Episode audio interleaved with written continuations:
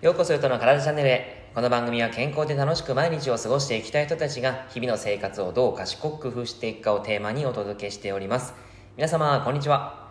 今日は8月13日土曜日のお盆ということで、えー、お休みの方が多いんじゃないかなと思いますがいかがお過ごしでしょうか？えー、お休みになるとですねやっぱりこう緩みやすいのが食。はい、えー、食べることですね。結構、うんまあ、こういう時期はでも楽しんでいいんじゃないかなとは思うんですけどね、えー、食べ過ぎ飲み過ぎにはぜひぜひ注意して、えー、健康的に休んでください。はい。じゃあ今日はですね、えーと、老化につながる酸化ということをお話ししていこうかなと思ってます。老化と酸化っていうのはね結構あのイコールではないんですがやっぱりこうニアリーイコールというかね、えー、近しいものがあったりします。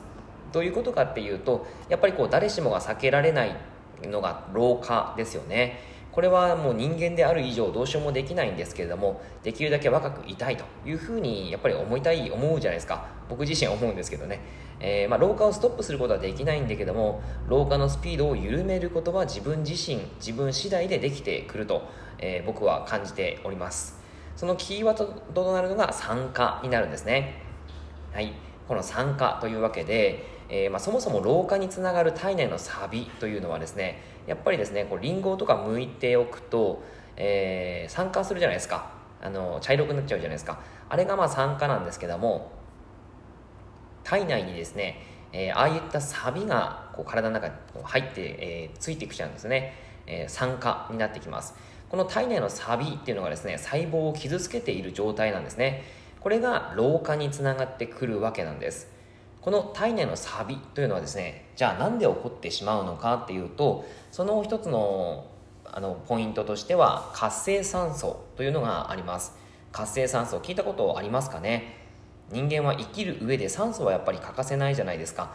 その酸素を体に取り込んで利用してエネルギーを作り出しているんですけどもその時に酸素を利用すると同時に活性酸素が体内で発生するわけです。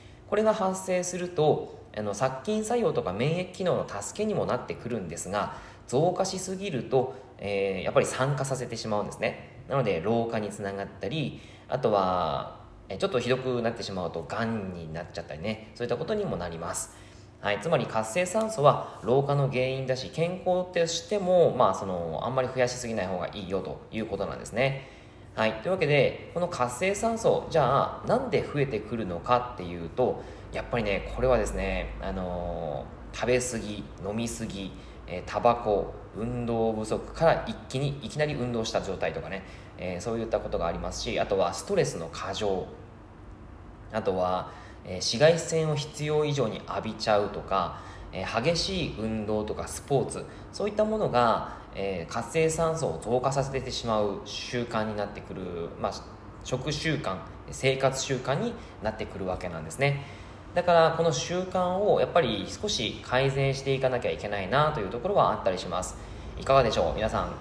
結構ストレスっていうのはねどうしても、まあ、人間関係とかだったらなかなかすぐにすぐに解消するのは難しいとは思いますしうんまあ、仕事に関してもですねやっぱりどうしてもしがしょうがないのかなとは思うんですけども、まあ、それをストレスを感じた時にですね、えー、どういうふうにストレスを解消させるかもしくは捉えるかということがすごい重要なんじゃないかなと思います、まあ、こういったストレスを改善、えーかんまあ、改善することあとは生活習慣ですね、えー、運動皆さんどうでしょうか？やってますか？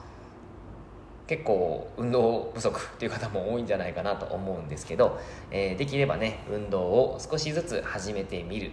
もしくは、えーと、そうですね。YouTube とか何でも何でもいいんですけどそういった見ながらねながら運動とかねそういったこともいいんじゃないかなと思います。はい。あとはやっぱりお酒とか食事の食べ飲みすぎですよね。えここはですね、うんまあ、今お盆だから やっちゃうんじゃないかな。はいまあまあでもそれはねあのたまにはいいんじゃないかなとは個人的に僕思ってるんですけどもはいえー、まあ、例えばお盆が終わってなかなか気持ちが切り替えられなくて、えー、食べ過ぎ飲み過ぎちゃうということはやっぱり良くないかなと思います。はいそこをちょっと気をつけていきましょう。そしてあとはですね、えー、あとお菓子類ですね。お菓子系とかもやっぱり高脂肪あの高血糖高脂肪食になっちゃいますからそれを食べの食べ過ぎちゃうとそれもやっぱり良くないんですよね。毎日とかにならずに、えー、嗜好品として取っていただくといいんじゃないかなと思います。はい。えー、あとはそうだな。タバコどうですかね？タバコとか吸われる方はあの結構なんだろうもう毎日吸っちゃうとは思うんですけどね、えータバコやめたいって思ってる方はですねなんかちょっといろいろと禁煙外来もあったりしますしえっ、ー、とそうですね。そいそれが一番いいのかな。はい。という形で、えー、やっていただくといいんじゃないかなと思いますし、えー、お酒の飲み過ぎとかもねほんと毎日じゃなくて、えこれも土日だけとかねそういうコントロールしていく。何かやっぱ一つで変えていかないとですね人生が変わらないんですよねやっぱね。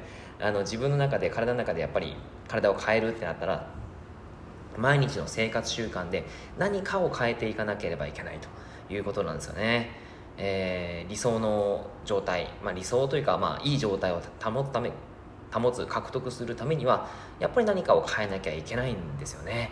はい。まあ、本当自分次第という形になりますが、まあ、そういったところがやっぱりこう体の中の酸化を防いで、まあ、活性酸素の増加を防いでそして老化に老化が予防になってくると、えーことになりますので、まあ、そこはね何かしら皆さんが今この放送を聞いて、えー、変えられるものがあったら変えてみてください。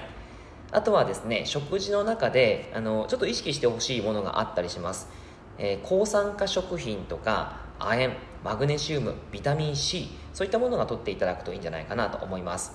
えー、抗酸化食品に関してはですね例えばあの夏野菜がとてもいいです。夏野菜って、えー、常に日に浴びるじゃないですか。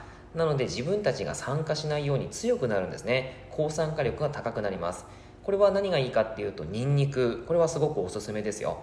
えっ、ー、ともつ鍋あの博多だったらもつ鍋があるのでニンニクバンバン入れたったりすると思いますけど。はいまあまあもつ鍋とかもね。あのまあまあいいんじゃないかなと思いますし何かしらにニンニク入れていただくといいんじゃないかなと思います。あとはキャベツとかね。えー、何でしょうトマトとか。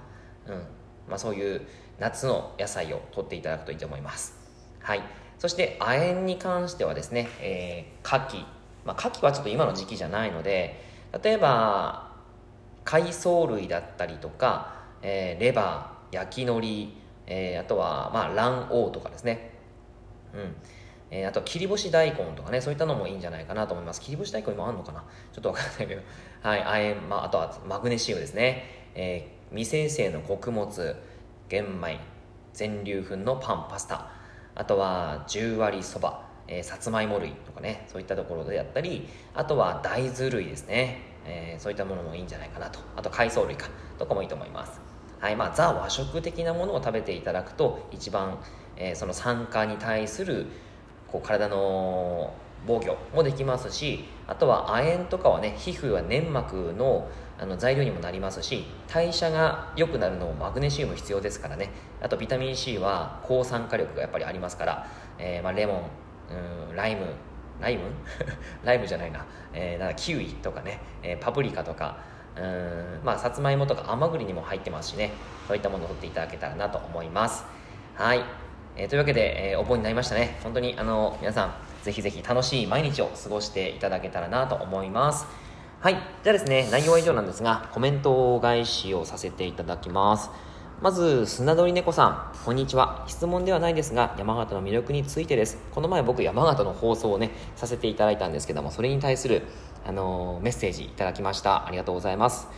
えー、地元、自分の地元にあるデパートの物産展では、東北店ならぬ山形物産展を以前はやってましたよ。山形県の名産品って結構あるんだと思い思って毎回必要以上に食べ物やワインを購入してました。おありがとうございます、はい、山形のねワイン美味しいんですよ意外と。うん。自分は玉こんにゃくと山形牛そして某ワイナリーさんのワインをとても気に入っております。ありがとうございます。玉こんにゃくも美味しいんですよ。はい。でさくらんぼさくらんぼカレーそんなのあるんだ。さくらんぼカレーはさすがに手が出せませんでしたが。僕もちょっとなんかあの味どうなんだろうと思っちゃいますね。さくらんぼカレーなんてあるんですね。でも一回ちょっと食べてみたいな。はい、えー、山形県は足を踏み入れたことがないのでゆた先生の話を聞いて山形県も観光に行ってみたい気持ちが膨らみました。よかった。そして芋煮がめっちゃ食べたい。いやーそれはおすすめ。また機会があれば山形県の魅力などお話お待ちしております。ということでありがとうございますのどり猫さん。あのー、ぜひ本当山形ツアーねあのー、ぜひぜひ騙されたと思って行ってみてください。楽しいと思いますよ。ゆっくりできると思います。はい。えー、ふだこ A さん。質問に答えてくださってありがとうございました。いえいえこちらこそありがとうございます。ゆたさんのことさらに知れました。よかった。ぜひユタと行く山形ツアーもしてくださいね。あと、ちゃっこいは全国共通じゃないですよ。あ、そうか。そうなんだ。ちゃっこいって全国共通じゃないんですね。山形弁か。はい。あの、僕がですね、えー、ちゃっこいっていう言葉は、全国共通かななんて言ったんですけども、全然全国共通じゃなかったですね。ちゃっこいはいわゆる小さいってことですね。小さい。はい。えー、ね、そういった山形ツアーとかね、あったらや、やりたいですね、そのうち。はい。温泉三昧。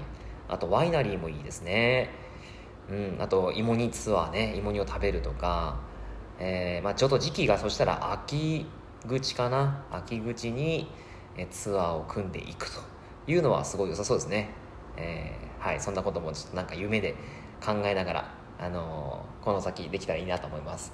はいというわけで以上になります。内容がいいなって思えたら周りの方にシェアしていただくと嬉しいです。またいいねマークやフォローしていただくと励みになります。今日もラジオを聴いてくださってありがとうございました。では、良い一日を。